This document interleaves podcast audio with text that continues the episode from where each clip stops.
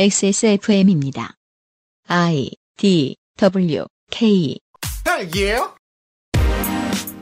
그 아실의 유승균 PD입니다. 16년 이후 우파에서 분리되었던 극우파의 나들이가 끝나가고 있습니다. 보수 정가가 혐오와 욕망으로 여론을 끌어모으는데 성공하고 있는데 극우가 굳이 다른 신념이 있는 척하며 추운 밖에서 외롭게 떨고 있을 이유가 없거든요. 이는 큰 인기를 끌었던 극우 보수 유튜버들의 요즘 분위기를 통해서도 알 수 있습니다. 2020년 첫 주에 그것은 알기 싫다의 이야기입니다.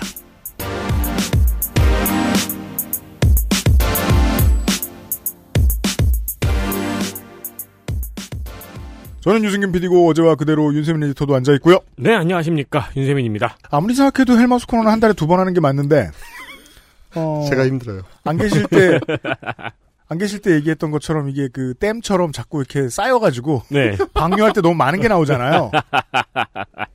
그래서 결국 한 달에 두 번 하는 꼴이 되기도 하는데요. 그러게 말이에요. 어, 아주 오랜만에 방송사를 관두고 나서 다시는 그럴 리 없다고 생각했을 텐데 어, 주 5일 방송국을 다시 나가고 있는 헬마우스님도 앉아 계시고요. 안녕하세요. 네. 심지어 방송 작가를 할 때보다 더 열심히 다니고 있습니다. 그러니까 말이에요. 단가 대비 성의가 너무 커서 그 열심히 해버릇 하는 사람들은 어쩔 수 없긴 한데요. 좋겠습니다. 네. 한 달에 한 번 만나는 헬마우스 코너 잠시 후에 다시 시작합니다. 그것은 알기 싫다는 액세스몰 음향기기 섹션, 대한민국 1호 반값 생리대 29Days, 정치사회 전문 책 구독 서비스 마키아벨리의 편지, 8시간 다려낸 프리미엄 한방차 더쌍화에서 도와주고 있습니다. 비싸지 않아도 충분히 안전한 우리는 그런 생리대가 필요합니다. 발암물질, 유해성분 불검출 인증 완료. 소중한 당신을 위해 만들었습니다. 놀라운 가격 2,500원으로 만나는 100만 팩, 5만 건의 후기가 인증한 가장 안전한 생리대. 대한민국 1호 반값 생리대 29Days. 엑세스몰에서 만나보세요. 8시간 정성껏 다려낸 현대인에 맞춘 프리미엄 한방차 더 쌍화 Bluetooth, headphone, speaker, Sony, Monster, wireless. Join the freedom. Access Mall. JJL. Speaker. Charge 3. Bluetooth speaker. Go. Clarity. HDBT. Headphone. Headphone. Bluetooth. Sony Monster, JBL, Meet the speaker. join the freedom. Access Mall. 헤드폰 광고. 자브라 바이 지니뮤직의 리미티드 에디션 완전 특가 프로모션입니다. Jabra Elite Active 75T WLC 무선 충전 가능 모델 네, 무선 충전이 가능한 헤드셋도 있습니다. 많죠? 그쵸. 네, 요즘엔 거의 그렇게 나오기도 하고요. 네. 네. 어, 여기에 슈피겐 무선 충전기를 얹어주고요. 거기에 지니뮤직 FLAC 12개월 이용권까지 같이 얹어줍니다. 어, 거기에 이제 또 서비스로 또 전용 케이스가 갑니다. 그러니까 이렇게 네 개가 한 세트로 있는 특가 프로모션입니다. 특이하네요. 헤드폰하고 음원 사이트하고 같이 이렇게 어, edition을 만드네요. 네, 이게 지니 사이트에서만 한동안 팔았던 물량입니다. 게다가 이제 FLAC 12개월 이용권이면은 Jabra가 이제 본인이 FLAC 음원을 재생하는 데 자신이 있다는 이야기겠죠? 그렇습니다. 그리고 또 있습니다. 자브라의 엘리트 액티브 75T WLC 똑같은 모델이네요. 단품 최저가만 2만 3천 원입니다. 20만 3천 원이에요. 그렇죠. 단품 최저가만 20만 3천 원입니다. 음. 아까 말씀드린 것처럼 여기에 무선 충전기 지니뮤직 이용권이 포함이 됐으니까 뭐 조금 해가지고 한 22만 원 정도 하지 않을까 예상할 수 있겠죠. 그러나 그러나 실제 가격은 19만 9천 원입니다. 그러니까 이 헤드폰보다도 더 싼 가격으로 맞습니다. 세트 상품을 구매할 수 있는 겁니다. 구매 후 3월까지 지니뮤직 이용권을 등록을 하시면 등록부터 12개월간 사용이 가능합니다. 수량이 지금 많이 남지 않았습니다. 네, 아주 적게 남아 있으므로 관심 있는 분은 빨리 사시길 바랍니다. 물론 뭐 헤드셋이 마음에 드셔야 되니까 아, 이어폰이 마음에 드셔야 되니까 Elite Active 75T WLC를 검색을 좀 해보시고요. 어, 리뷰나 평가들을 한번 확인을 해보시고요. 평상시에 내가 그게 멜론이 됐든 뭐 유튜브 뮤직이 됐든 스포티파이가 됐든 다른 걸 쓰고 있어서 충분하다라고 생각하시는 분들은 여전히 합리적인 소비가 아닐 수도 있습니다. 하지만 12개월 공짜로 써볼만 하다라고 생각하시는 분들은 액세스몰에 오시면 되겠습니다. 그렇죠. 또 이제 뭐 FLAC 음원을 이때를 계기로 입문하실 수도 있고요. 네. 조금 힘든 유통의 비밀을 하나 이번에 풀어가지고 소개를 해드리고 있습니다. 액세스몰에 있고요. 노동자들 가짜뉴스를 헬러보내 헬마우스입니다. 모멸감을 주고 모욕감을 주고 치가 떨리게 하는 거 거짓말 좀 하지 말란 말이야 이 새끼야 대단한 얘기가 아니에요. 가짜뉴스 만드는 유포자수는 너무 많고 그 새끼를 아무렇게나 만들어도 다 퍼뜨려주고 저 오물들을 치우려면 누군가는 오물통 속에 뛰어들어서 그 오물을 뒤집었을 각오를 해야 돼요. 가짜 뉴스 확인 과정. 헬마우스 코너. podcast edition.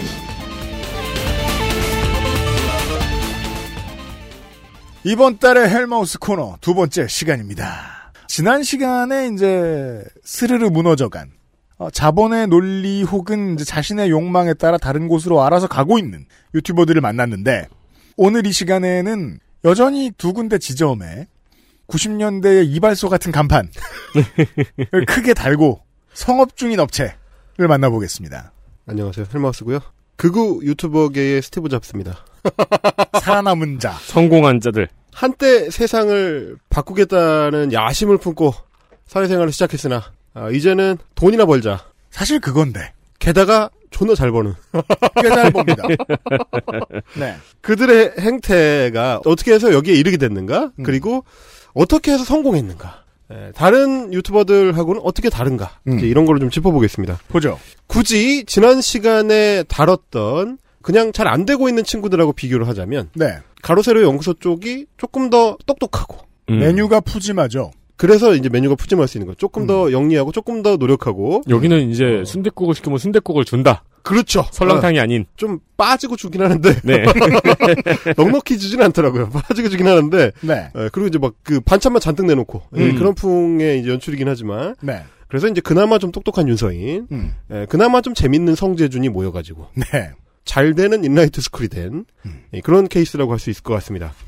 그 사실 이제 최근에 혹시 가세연 채널에 가보실 분들은 그 동영상 썸네일들을 이렇게 쭉 보면 음.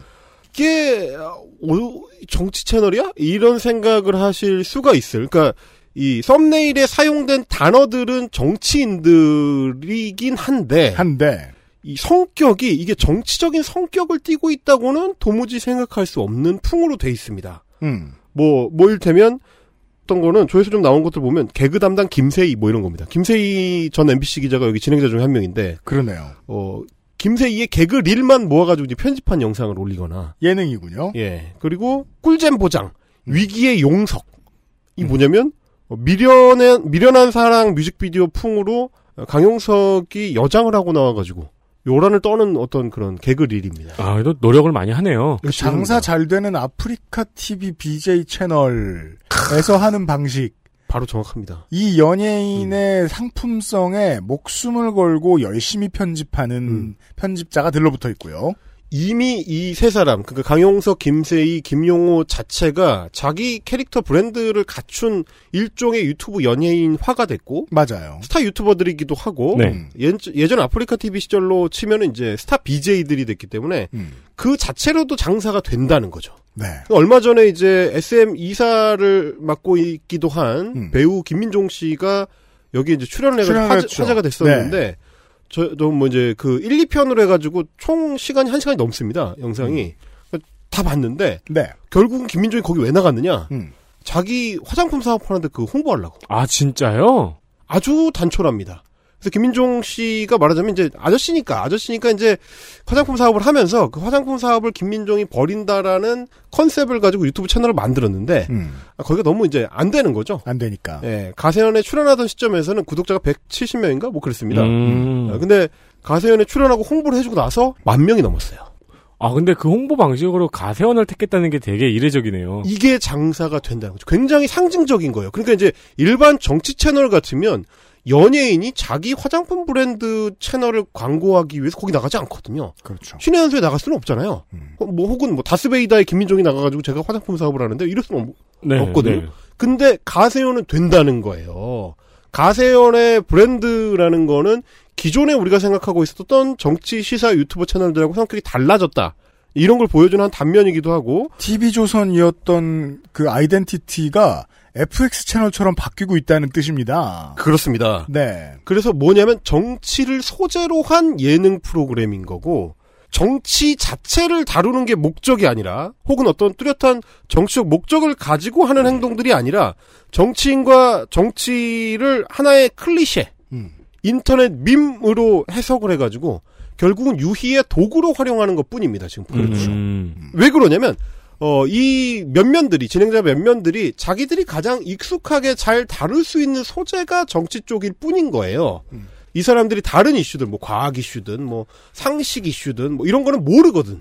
근데 자기들이 자기 걸로 갖고 놀 수 있는 소재로 정치가 선택됐을 뿐인 겁니다. 네. 그러니까 아무렇게나 말을 얹어도 실제로 정치인들은 반박도 잘 안 하기 때문에 그냥 막 떠들어도 되고요. 네. 연예인만을 집중적으로 대상화해가지고 할 경우에는 이 고소도 당할 위험이 있고 그러니까 이제 피해갈 수 있는 소재 중에 하나로 정치를 선택한 소재적 용이성만 남았다. 중요한 적절한 해석인 게, 이 유명 인사들의 이 미디어 시장에서의 그 성격을 좀 아주 기초부터 짚어봐야 되는데, 사람은 유명해지고 싶어 하잖아요.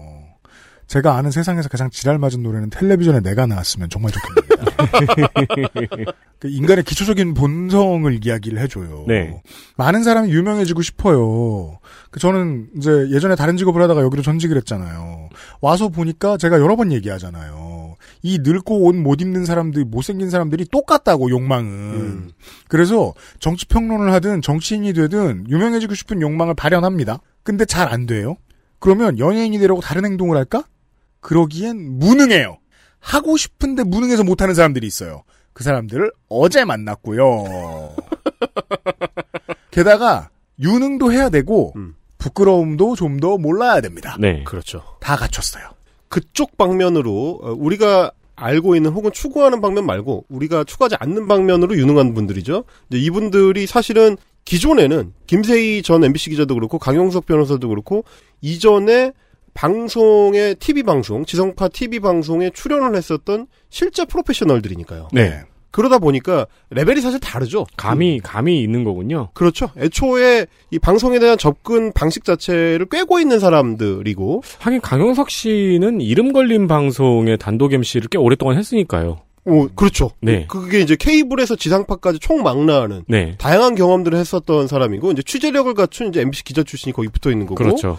그러다 보니까 시청자들 입장에서도 우리 유튜브 시청자들 하- 한국의 유튜- 유튜브 시청자들이 가장 손이 쉽게 가는 소재 중에 하나가 또 정치입니다. 음. 한국인들이 굉장히 정치에 대한 어떤 관심도 자체가 다른 나라들에 비해서 높은 편이기 때문에 네. 일본에서는 안 되는 정치 시사 유튜브가 한국에서는 되거든요. 그렇죠. 한국 사람들이 그걸 좋아하기 때문이요. 네. 그래서 게임 채널 아니면 먹방 채널 아니면 정치 채널인 거죠. 네. 네. 그래서 이 소재를 이 사람들이 선택했을 뿐이고 소재적 용이성을 바탕으로 해서 entertain 사업을 하고 있다라고 봐야 될 것 같습니다. 우리가 뭐 게임 유튜버, 게임, 트위치에서 게임 방송하는 이런 사람들도 게임만 하지 않잖아요. 예능도 해요. 음. 그렇죠. 네, 안 되는 먹방도 도전도 해보고. 그렇죠. 자기 자신을 상품화시키는 거죠, 음. 최대한. 그걸 할 수 있는 사람들이라는 거예요. 그리고 이제 그걸 다 잘하는 사람이 슈퍼 유튜버가 되는 거죠. 수백만 그 채널을 가진. 네. 네, 자. 그걸 제외하면 나머지 기본적인 틀은 똑같아요. 네. 어, 극우적이고 보수적이고 망자를 능, 욕하고 고인을 능멸하고 뭐 피해자 능욕하고 뭐 이런 건 똑같아요. 그렇습니다. 근데 그렇습니다. 다른 잔재미들이 있다는 거예요. 그래서 그때그때 이 가로세로 연구소 같은 경우는 시류에 맞춰서 어느 방향으로만 움직이냐면 장사가 될 것 같은 방향으로만 움직입니다. 그 감이 좋다. 네. 특히 소재나 인물을 선택할 때 네. 꼭 정치인이 아니더라도 음. 이건 장사 된다 싶은 거는 반드시 묻니다. 그리고 걸린 대로 떠드는데 걸리는데 떠드는 거죠. 그래서 주로는 이제 문재인 대통령 같이 쉽게 쉽게 바로 바로 오늘이든 뭐 오늘 아침이든 오늘 저녁이든 아무 때나 손이 가는 소재를 끌어오는 경우도 있고 음. 그게 이제 김건모 씨 같이 누구나 아는 유명 가수일 때도 있는 거고요. 네. 네. 최근에 아주 그냥 신나게 물어뜯었던 거는 이제 설민석 씨 음. 유명 강사 인데 그분도 대한민국 사람이라면 대부분이 알고 있는 소재니까 음. 그런 소재들 혹은 거기에 이제 여성 혐오를 끼얹어서 음. 어 쉽게 요리할 수 있는 얼마 전에 이제 소위 재벌 강사라고 자기들이 이제 프레이밍을 한뭐 뭐예요? 이지영 씨라고 있습니다. 아, 그래요? 이분이 이제 음. 사회탐구 영역 1타 강사 중에 한 명인데 네. 아 그래요. 예, 통장 잔고를 이제 인증한 그 영상이 화제가 되니까 음. 재벌 강사라면서 자기들이 끌어다가 이제 한번 소재로 써먹은 적이 있고요. 그러니까 말하자면 아. 그때 그때 사람들이 관심 있어하고 재미있어하고 하는 것들. 음. 자기가 그 분야에 대해서 그 인물에 대해서 잘 아느냐 모르느냐는 중요하지 않습니다. 네. 사람들이 궁금해하느냐 돈이 되느냐 그 정말? 정도로 네, 보고 있으면 자신들의 뼛속 깊이 자리 잡은 질투와 자의식 과잉을 드러내는데 전혀 꺼리낌이 없는데 음. 사실 구독자들도 그걸 보는데 전혀 꺼리낌이 없거든요. 심지어 그걸 추구하거든요. 재미만 있으면 돼요. 네. 그래서 결국 판단 기준은 예전에 그 가로세로 연구소에도 정치인들이 자주 출연하던 시절이 있었지만 음. 이제는 완전히 거기서 벗어나서 어그로가 끌리느냐 안 끌리느냐 그것만이 판단 기준이 됐습니다. 그래서 어그로 낚시가 아, 물렸다, 음. 물었다 이거 불이 붙었다 싶으면은 계속 밀고 가는 그 이제 판단력 그걸 갖고 있습니다. 어머 사이버펑크도 있어요. 사이버펑크 2077 가지고도 뭐라 그래요? 그러니까 뭐 게임튜브 해가지고 사이버펑크도 콘텐츠에 있네요. 아, 물수 그- 있는 건그 다. 물어요. 썸네일도 보시면 마비노기 얘기도 합니다. 어, 콜 오브 듀티, 콜드워. 네. 그러니까 소재의 범위가 어마어마하네요. 그 시점에 가장 핫한 거. 그러니까 뭔가 네. 유행한다 싶으면은 그거를 가지고 콘텐츠를 꼭 만드는 거네요. 그래 그건 나쁜 게 아닌데 음.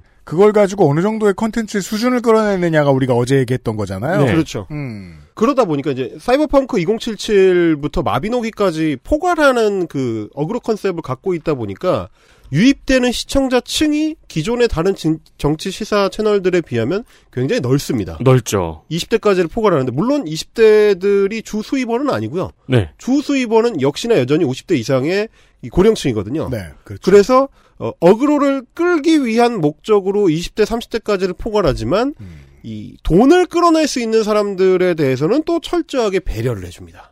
음. 그게 장사가 힘든 거잖아요. 그걸 굉장히 절묘하게 잘 조율을 아. 하는데 네. 자 예를 들면 이런 겁니다. 자, 큰 장이 서가지고 총선 부정선거론이 돈이 된다. 네. 그러면 그걸 석 달, 넉 달을 계속 끌고 가면서 마치 짤짤이를 하듯이 자 이게 넣으세요, 넣으세요. 이제 헌금통을 들고 이제 돌아다니는 이 사이비 교주처럼 네.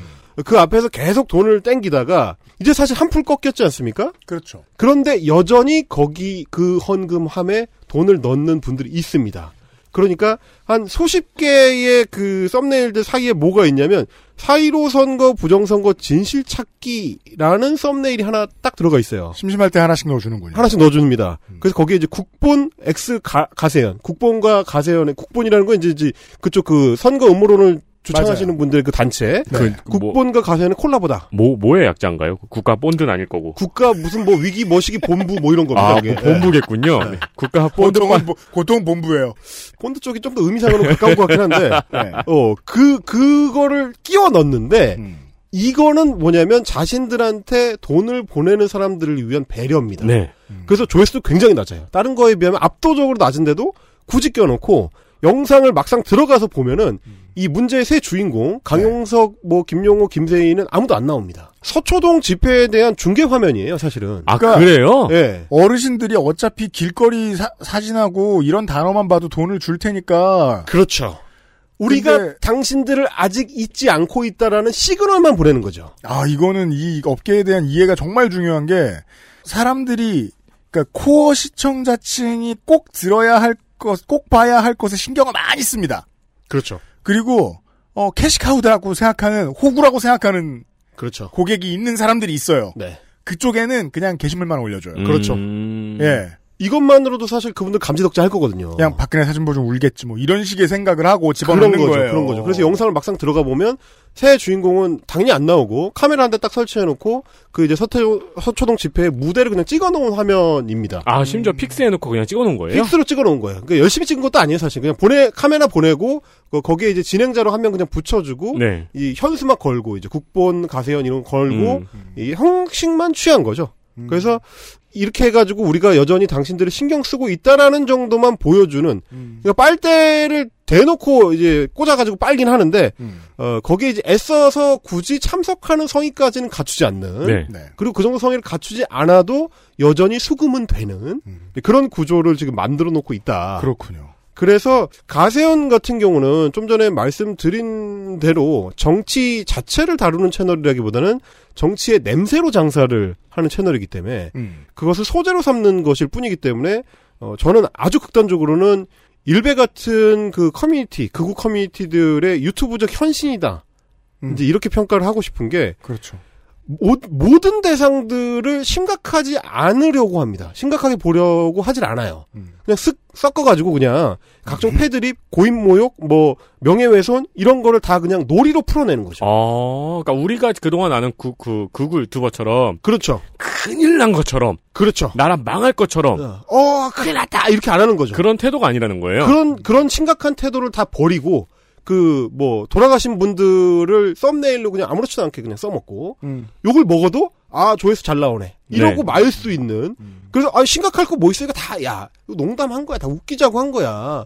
내가 일베 왜 들어가는데, 뭐 내가 일베 들어가가지고 뭐 노무현 뭐 욕, 욕하는 거 뭐 그런 거 보려고 들어간 게 아니야. 웃기잖아. 그 코미디, 코미디 커뮤니티야. 이런 식의 태도를 견지하고 있는 거고, 어, 윤서인이나 성재준 같은 경우는 안타깝게도, 어, 이 사람들처럼 제대로 웃길 수 있는 능력이 없어서 못하는 네. 그런 정도의 차이가 있다. 어, 이렇게 볼 수 있을 것 같습니다. 진짜 그, 그 멘탈에 있어서도 그 현신이 맞습니다. 그구의 그 멘탈이거든요.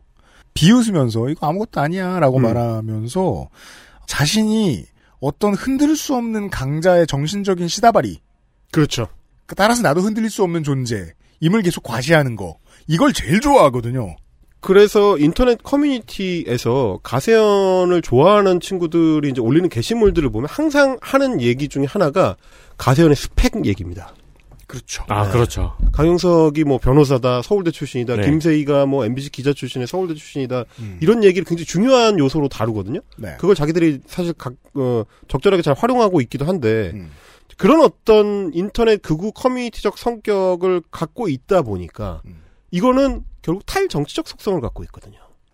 정치적으로 자기네 어젠다를 향해서 집중해야 될 때, 가세현은 거기 집중을 안 합니다. 그거는 관심이 없어요. 자기들한테 돈이 되느냐 안 되느냐, 필요하냐 아니냐, 이런 정도의 판단만 하기 때문에 진영을 위한 필요, 진영을 위한 헌신, 뭐 진영을 위한 노력, 이런 거 안 합니다. 매일같이 가장 핫한 뉴스를 다룸에도 불구하고 그것을 그냥 웃으면서 넘겨버리는. 그렇죠. 그리고 어, 진영의 이익을 원하는 거라면 저 방향으로 소화하면 안 될 방향으로 갑니다. 그게 가장 대표적인 게 4월 총선 부정선거론이죠. 저렇게 다루면 진영의 해가 되는데 음. 저렇게 하면 안 되는데 그래서 자유한 어, 저 미래통합당에서 끊임없이 선거 부정하면 안 된다고 외치는데도 불구하고 안 들리는 척.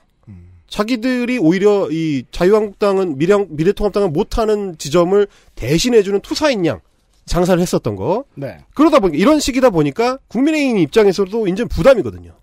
어차피 저게 도움이 안 돼. 그래서 가세연에서 자꾸 하는 얘기가 뭐냐면 김근식 그 교수 같은 분들이 나와가지고 네. 지금 이제 서울시장 그 출마 선언한 그분이죠. 그분이 나와가지고 가로 세로 연구소가 정권 교체에 오히려 방해가 된다. 이런 얘기를 할 정도가 된 겁니다. 네. 예를 들면 어 12월 말에 한창 그 논란이 됐던 그 문재인 대통령의 아들 이제 문중영 씨의 이제 전시 관련된 문제. 음. 그게 불거졌을 때 네. 가세연에서 제기했었던 음모론이 뭐냐면 아 방역 당국이 아마도 3단계로 거리두기 단계를 상향 조치하는 게 12월 23일 이후에 나올 거다. 왜냐? 음. 문준영의 전시회가 12월 23일에 끝나니까. 그걸 방해하지 않기 위해서 국민 방역을 내팽개치고 그러다가 23일 이후에 할 거다. 물론 다 틀려 전부 다 틀린 얘기인데 네. 그럴 전 그럴 전시에 알바 10명어치 급여밖에 지급을 안 했죠. 그러니까요. 그러니까 이거 사실 누구나 알아요. 그게 말도 안 되는 소리라는 거를. 네. 어처구니 없는 얘기라는 거를 보면 아는 건데도 불구하고 장사가 되면 그 얘기를 하는 거죠. 그래서 국민의힘에서 그런 얘기 좀 하지 마라. 그런 얘기하면 우리가 또 극우가 된다. 음모론 퍼뜨리는 사람이 된다라고 얘기해도 안 듣습니다. 국민의힘에서 아직 깨닫지 못하고 있는 거죠. 어. 저 사람들은 이제 그냥 장사를 하는 사람들이라는 거를 어. 아직 깨닫지 못하고 있는 거죠. 그러니까 이제 그거를 알게 된 사람들이 야, 저 쟤네들이 하는 저 행위가 우리한테 도움이 안 되는구나를 이제 깨달아 가고 있는 거예요. 네. 옛날에는 지금도 물론 있습니다만 옛날에는 왼쪽에밖에 없던 세력이에요. 아. 계속 우리가 2등 혹은 지기를 바라면서 컨텐츠를 만들거나 메시지를 만드는.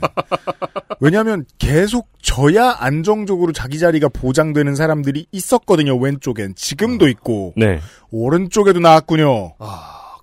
이게 이분들이 그러다 보니까 이를테면 이제 드래곤볼 만화 드래곤볼에서 그 훈련용 그 무거운 옷 있지 않습니까? 네.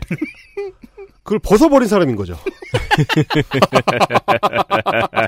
정치의 어. 중력으로부터 어, 해방된다. 해방돼 버린 거죠. 천하대일 무도회장에 등장한 손오공이죠. 야 그냥 뛰니까 빠르잖아. 오, 탁 벗어버리니까 이야 이렇게 가벼워 이게? 그러니까 최소한의 예의 이런 거. 어 이제 속단 말로는 이제 빤스를 빤스를 내려버린 사람들, 과감하게 내려버린 사람들. 어, 탈이. 그렇죠. 어 탈의를 해버리니까 야 편하네 이런 사람들. 음. 그 사람들이 이제 중력의 무게로부터 해방돼서 돈을 긁어 모으기 시작하는 이제 그 그렇군요. 단계로 그 실제로 돈도 잘 벌고 있나요 지금? 그렇습니다. 제가 이제 아까 말씀드렸던 어 지난 시간에 말씀드렸던 유튜브 랭킹 사이트죠. 이제 플레이보드의 집계를 바탕으로 해보면 음. 2020년에 전 세계 슈퍼챗 랭킹 5위가 가로세로 연구소입니다. 와 전 세계 5위요? 전 세계 5위입니다. 이러면 퓨디파이가 부럽지 않죠. 네. 그렇죠. 근데 이제 그 랭킹의 앞뒤를 잘 보시면 뭐냐면 랭킹 1위부터 4위까지가 일본의 버튜버예요.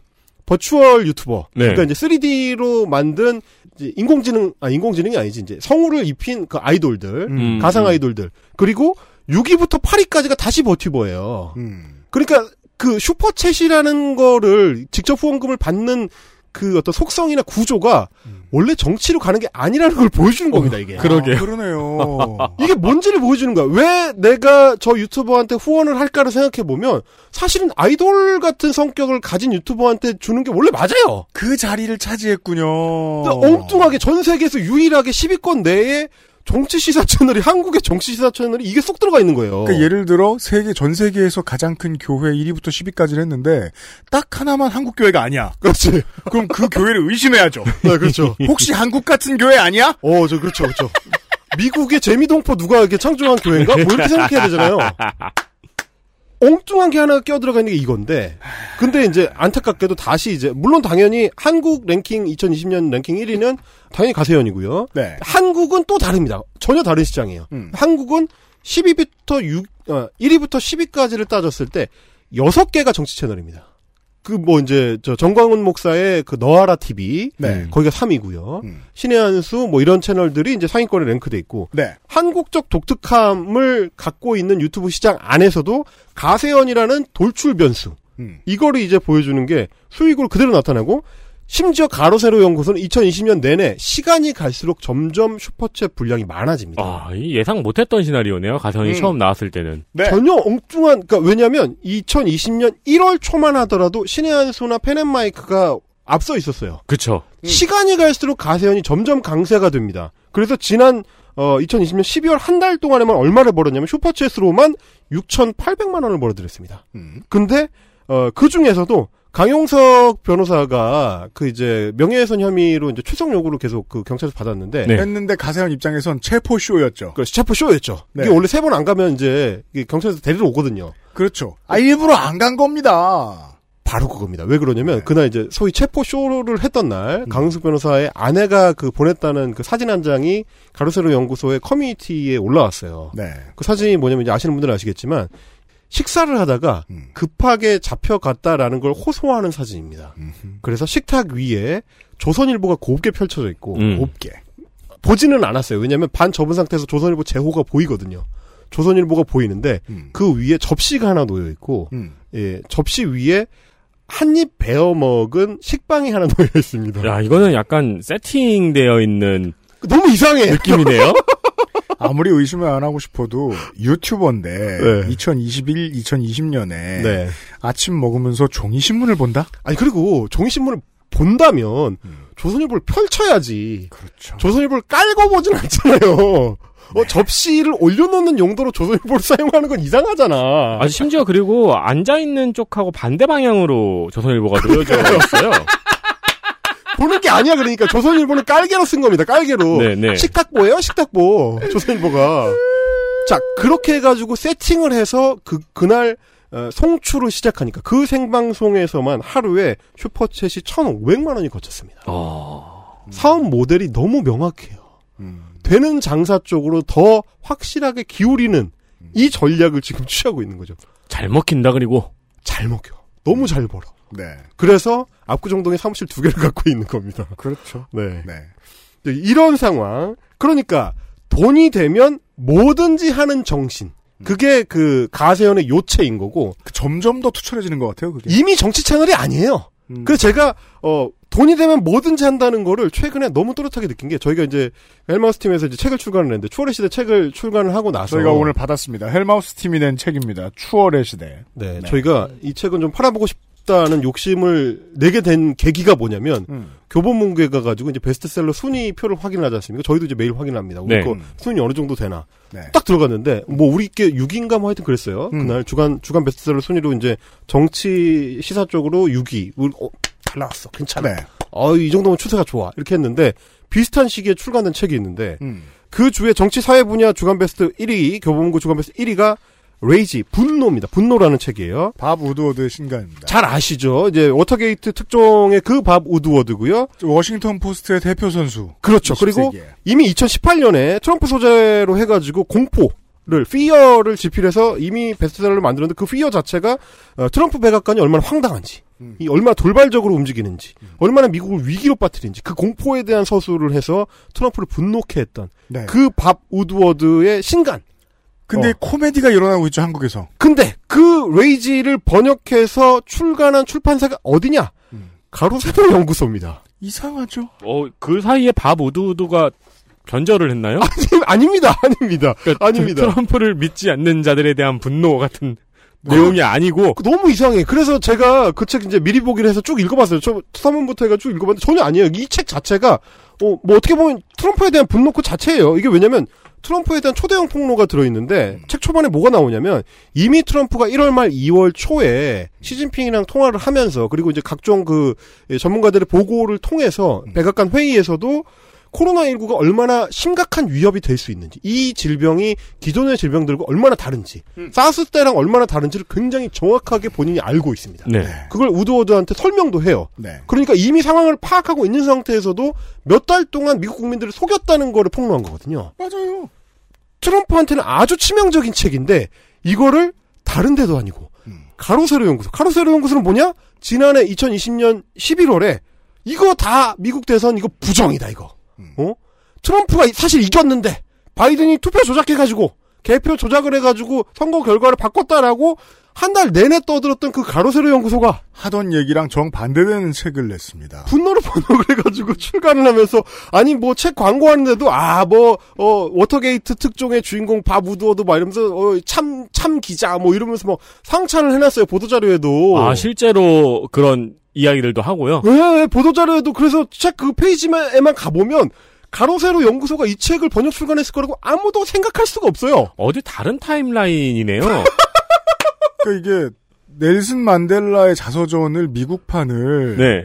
어디 뭐 KKK 같은 데서 그렇죠. 출판사 KKK 이렇게 써 있는 거죠. KK 도서출판 KKK. 아니 그러니까 지들이 11월에 트럼프 파이팅 해놓고 12월에는 트럼프 이 나쁜 놈 이, 이, 한 거예요. 이게 뭐야? 그, 그래서 제가 봤는데 가로세로 연구소가 출판사를 하는데 책을 지금까지 딱 두 종을 냈어요. 하나가 이제 이 분노고 네. 다른 하나가 지난해 냈던 김세희 저 좌파가 장악한 대한민국입니다. 이건 뭐 상식적이에요. 이 너무 이상하잖아. 이게 앞뒤가 안 맞잖아요. 이제 그러니까 이게 뭐야? 이 간극은 도대체 뭐냐? 아, 뭐긴 뭐냐? 아, 돈이 되면 돈이 될 것 같으면 일단 이마이 포켓이다. 그러네요. 일단 집어넣고 보는 겁니다. 네. 예, 이, 이런 어떤 정서, 이 사람들의 목적 의식, 이걸 보여주는 거고, 실제로 먹혀! 출간을 했더니, 주간 베스트 정치사회 분야 1위를 합니다! 이게 난독이 횡행하는 미디어 시장을 비집고 들어온 그러니까 사실은, 천재들이에요. 어, 이 사람들 입장에서는, 이 책 출간이라는 거는 너무 절묘하게 두 가지 토끼를, 두 마리 토끼를 다 잡는 거예요. 우드워드의 신간 분노를 기다린, 어, 정상적, 아, 정상적이라고 하긴 그렇지만, 어, 원래 독자들. 원래 네. 독자. 이게 무슨 소린지 알 아는 사람들. 독자들. 이, 이 책이 한국에 출간되기 기다린 독자들은 일단 기본 독자로 확보를 해요. 음. 그 사람들한테는 이게 가로세로 연구소 출판사에서 나왔다는 거를 전혀 홍보하지 않아요. 실제로 제가 이, 이 책과 관련된 서평 그 기사들을 몇 개 봤는데 거기서 가로세로 연구소에 주목한 서평이 진짜 단 한 개도 없습니다. 아 아무도 가로세로 연구소에서 이 책을 냈다는 내용은 주목을 안 해요. 아무도 주목하지 않아요. 너무 신기한데. 딱 하나 매일경제에서 이제 책 소개를 한 다음에 맨, 맨 마지막에 뭐 어디 출간 이렇게 하잖아요. 네네. 그건 어쩔 수 없으니까 넣었어. 그거 제외하고는 가로세로 연구소라는 이름에 주목한 기사가 없어요. 이 책을 소개하는 기사 중에서. 음. 그러면 그쪽 독자는 일단 잡아놓고 네. 그 다음에 가로세로 연구소라고만 하면 아무따 소비하는 사람들. 그렇죠. 거기에 어마어마한 슈퍼챗을 보내는 사람들도 가로세로 연구소가 트럼프 책을 냈다. 아, 트럼프를 칭찬하는 책이겠구나. 그, 그렇게 생각할 수 있죠. 트럼프가 기득권에 분노하는 내용을 잘 풀어줬겠구나. 라고 생각하는 사람들이 구매를 할 것이다. 오판할 사람들과 제대로 이해할 사람들 모두를 부여잡았다. 가세현 입장에서는 어차피 우리 채널 구독자들은 책 안 읽어. 에이, 설마. 그 아니에요, 아니에요. 에이. 그건 감 와요. 어, 장사할 때 그건 감 와요. 제가 왜 그 생각을 했냐면 그래서 당장 제가 확인했던 게 에, 교보문고 인터넷의 그 책 관련된 댓글들입니다. 그래서 그 중에서도 구매한 사람들의 댓글만 제가 모아봤어요. 네. 그랬더니 역시나 어, 이 사람들은 읽긴 읽은 건가 싶은 댓글들이 달립니다. 이 댓글들 몇 개 뽑아오셨는데 보면 와 지난달이 얼마 되지도 않았어요. 12월 15일이에요. 트럼프는 멋진 사람. 자, 책- 여러분 책을, 책을 다 읽, 읽었는데도 이렇게 생각하는 거면 정말 KKK의 손자 손녀예요. 기억하셔야 되는 게 뭐냐면 구매 구매 댓글만 뽑은 겁니다. 구매한 사람 겁니다. 이거 다. 실제 실구매자가 쓸 수 있는 리뷰. 네. 밑에는 이래서 트럼프가 재선해야 하는 이유가 들어 있는 책. 아니 문법적인 오류는 차치하더라도 아, 반미주의자죠. 어. 예 밑에 트럼프 지도자로서 존경하게 되네요. 그나마 이게 가장 이해가 좋은 게 이해되는 게 나더러 국가를 경영하라 그러면 저 따위로 해야지 이렇게 생각하는 사람도 있어요 분명히. 거짓 거짓말로 예. 어, 미국 국민을 속이면서. 예, 이거 편해 보이는데 개꿀인데 이렇게 생각하는 게 있겠지. 어, 그리고 이제 이, 이 정도는 그래도 책에 대한 이야기들인데 다음 장의 댓글이 책이랑 상관없는 얘기를 하는 분들이 있습니다. 보시죠. 아, 저는 무슨 이게 쿠폰 그 배송 한줄 댓글인 줄 알았어요. 보시죠. 어, 댓글이 어, 12월 21일에 달린 댓글은 종이 질이 좋아요. 넘길 때마다 좋은 느낌. 샤락. 그런 댓글이 있고 어, 그 밑에 또 다른 분 종이의 질도 좋고 술술 잘 읽혀요 강추입니다 이런 분들 아니 이거는 애기 용품이나 애기 옷 상품평 같잖아요. 그러니까요. 그 다음 분은 꽤 자세하게 리뷰를 해주셨는데 일단 종이 재질이 두껍다. 가독성에 도움이 되는 듯한데 점점 일반적인 책의 종이는 얇고 부드러운 것에 대한 느낌이 다르다. 펄프를 보내줬나요? 그러니까 이런 댓글들이 달리고 있어요. 아 이게 이런 식으로 하면 성재주는 천 권을 읽을 수 있죠. 예. 그러니까 그나마 이제 뭐 그 중에서 몇몇 제대로 읽은 독자들이 있긴 한데 결국에는 가세현이 자기 팬들한테 일종의 사기 판매를 했다는 거를 보여주는 댓글들인 게 책이 잘 읽히긴 하지만 트럼프 재선에는 전혀 도움이 될 것 같지 않은 책. 그러니까 이이 사람은- 사람이 드디어 나왔네요. 이 사람은 지금 어리둥절한 거죠, 어, 이 이거- 세상이. 이게 뭐야? 그리고 그러면서 리뷰는 왜 또 다 저래? 그러면서 뭐라 그랬냐면 밥 우드워드는 민주 민주당 쪽인가? 네 그렇습니다. 사실 이분도 만나면 되게 재미있을 독자인 게이 네. 책을 다 읽을 때까지 거기에 대한 확답을 못 냈다는 거잖아요. 이 사람 민주당인가? 뒤에 반전이 있나? 자 이렇게 돈이 되면 일단 팔고 보자 정신인데 그러니까 저는 사실 이밥 우드워드의 책을 가지고 준비를 하면서 제일 궁금했던 게 도대체 우드워드 선생님과 그의 출판사는 무슨 생각으로 가세현한테 맡길 생각을 했는가? 음, 그러게요. XSFM입니다.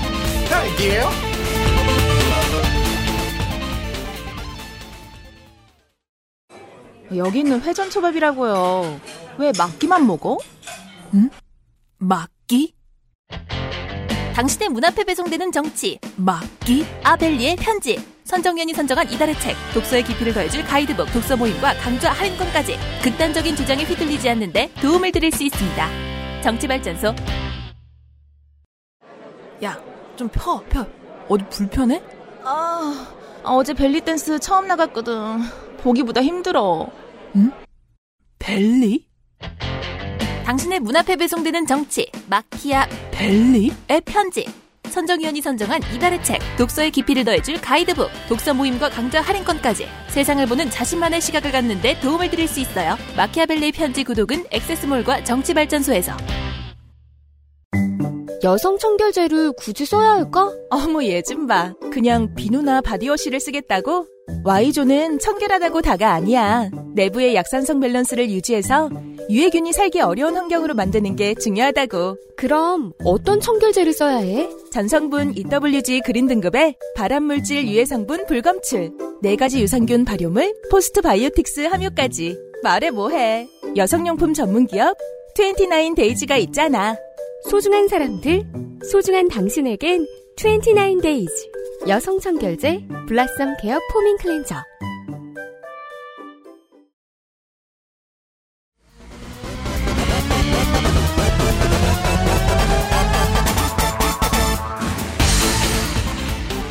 딸기예요?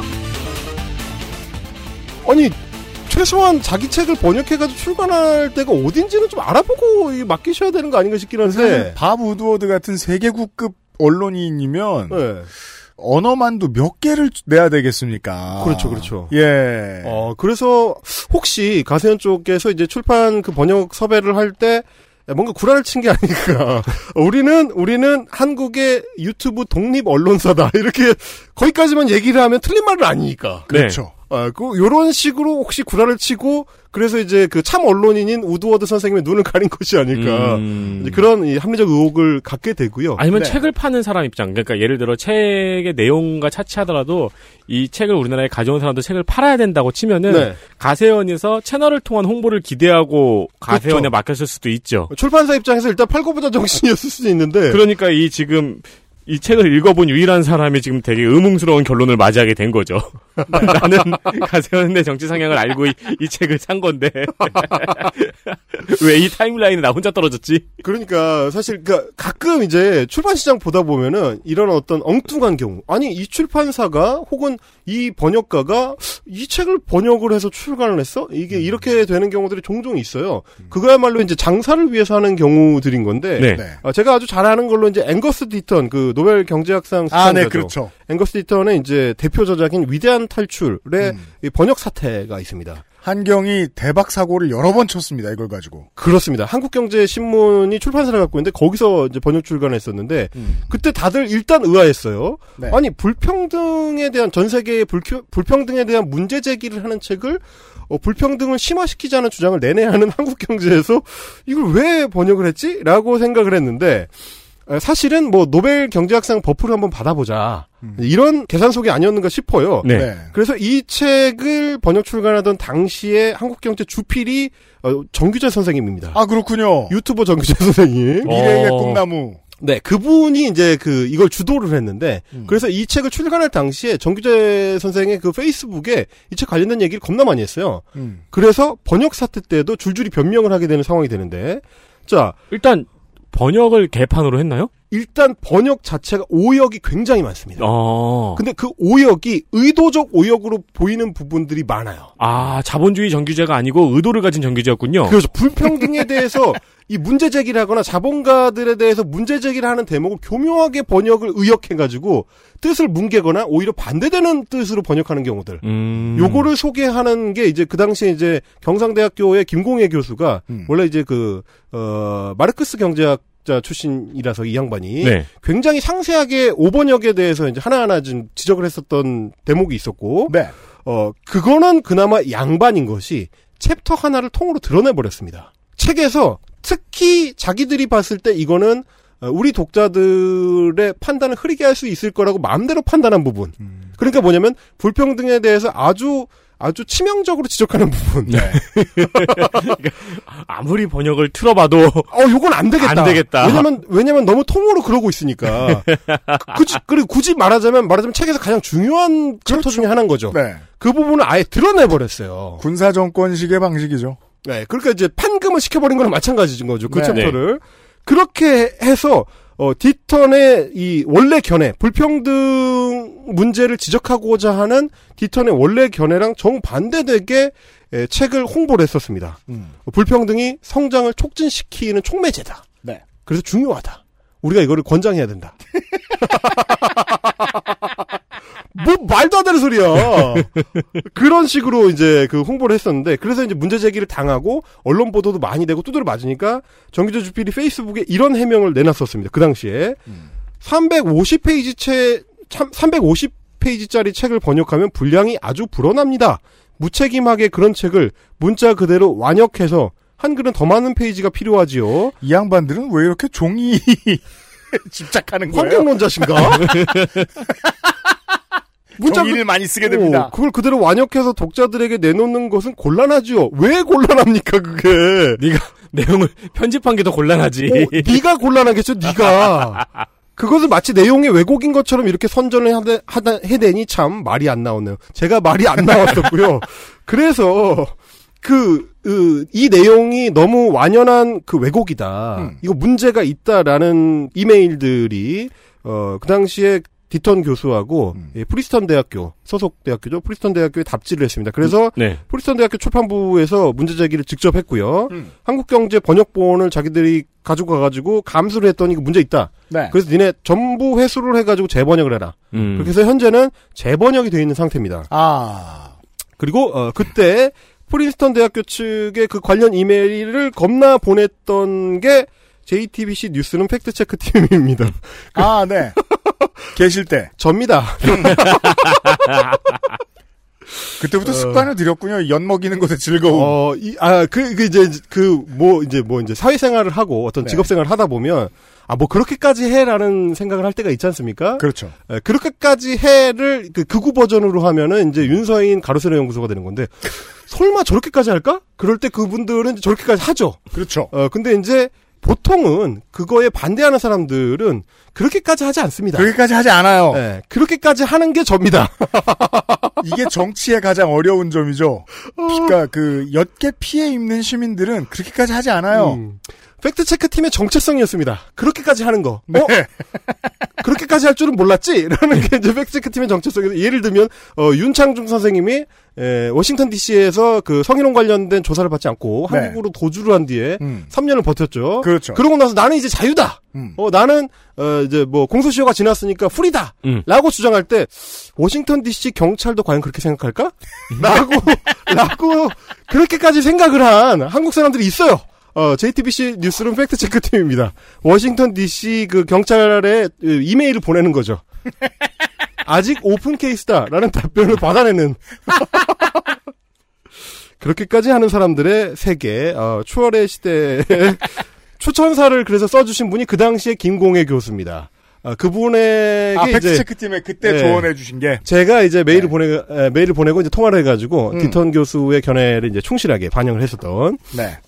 그런 인연이 있었다. 자, 음.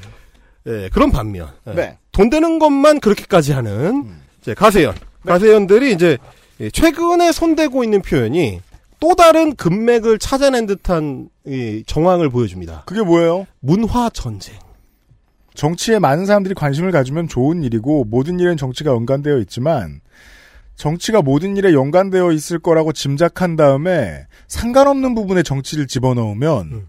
그게 또 부작용이 되거든요. 그렇죠. 정치에 과몰입하면 논리가 이상해지는 경우들이 있어요. 그렇죠. 정치에 가장 과몰입한 사람들은 누구? 저처럼 정치 관련 콘텐츠 만드는 사람들.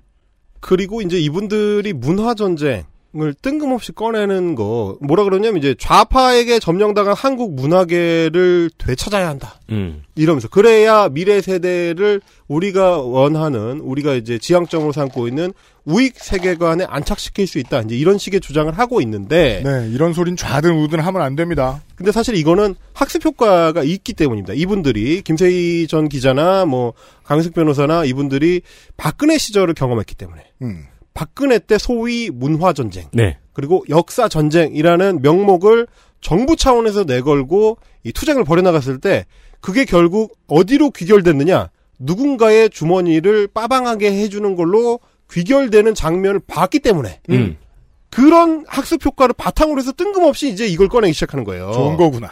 바로 이틀 전에 음. 어, 가로세로 연구소의 커뮤니티 탭에 이런 글이 올라왔습니다. 음. 문화 전쟁의 중요성이라는 제목입니다. 네. 자, 야인 시대 짤을 이 사진으로 같이 부착을 하면서 음. 이 좌파 정권이 들어서고 나니까 과거 이제 역사적 인물인 김원봉의 음.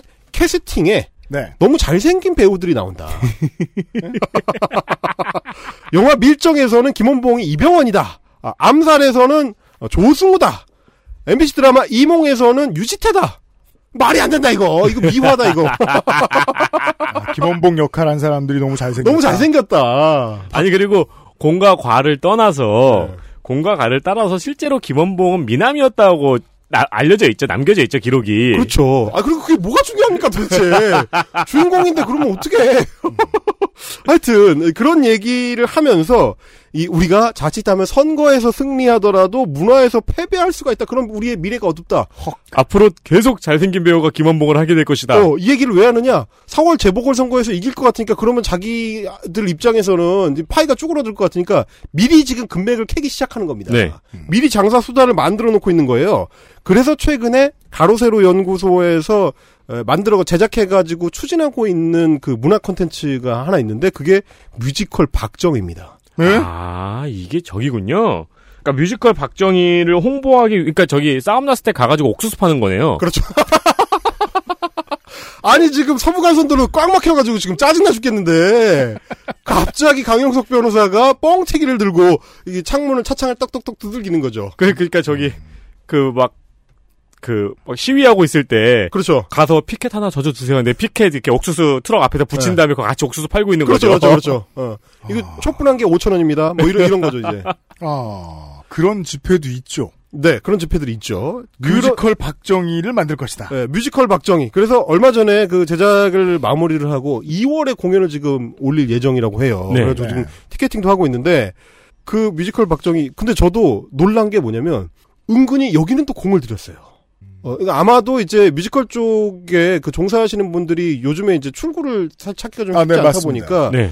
인력들을 수급하기가 상대적으로 다른 분야에 비해서 조금 수월했는지 네. 이제 꽤 괜찮은 퀄을 나름대로는 음. 뽑고 있더라고요. 음. 그 제가 그 특히 이제 뮤지컬 박정희에서 예, 포항제철을 만들었 만드는데 이제 공을 세웠던 박태준 회장. 박태준 전 회장의 그 배우가 음. 노래하는 장면을 요- 요즘 광고로 써먹고 있는데 꽤 쏠쏠합니다.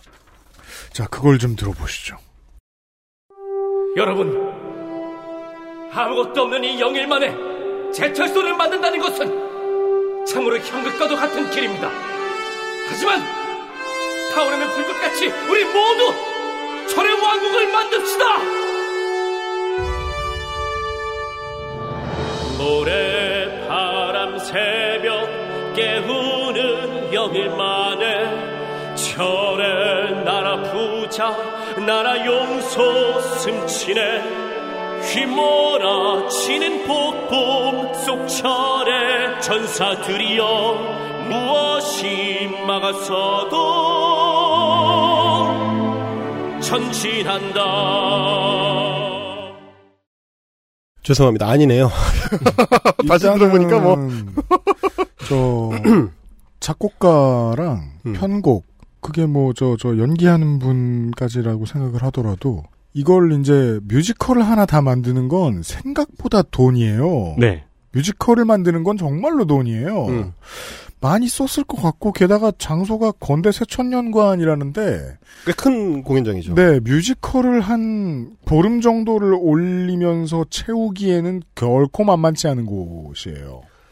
그러니까 이 사업 모델이 어떻게 구성돼 있는지를 약간 이제 색안경을 끼고 보게 되는 음. 여기에 이제 후원하게 될 뭐 보통 이제 뮤지컬 공연들의 이제 그런 후원사들이 붙기도 하니까 아 후원이 있죠. 그렇죠.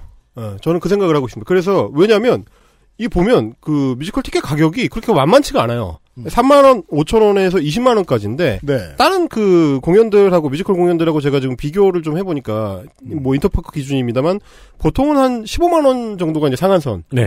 네. 경우들이 많고 뭐 10만 원, 15만 원 이 정도인데 네. 상한선이 높다는 거. 그러게요. 네, 이게 상한선이 이승만 동상 피규어 같은 그렇죠. 좀 시장 조사가 안 된 듯한 가격 정책이긴 한데 그때도 박정희 동상 피규어 이승만 아니었어요? 그 박정희였습니다. 99만 원짜리? 아, 네. 예, 예. 그리고 이제 그 제일 그 높은 가격대의 티켓들이 또 초대권으로 많이 나가거든요. 아, 맞아요. 그렇죠. 네. 네. 네.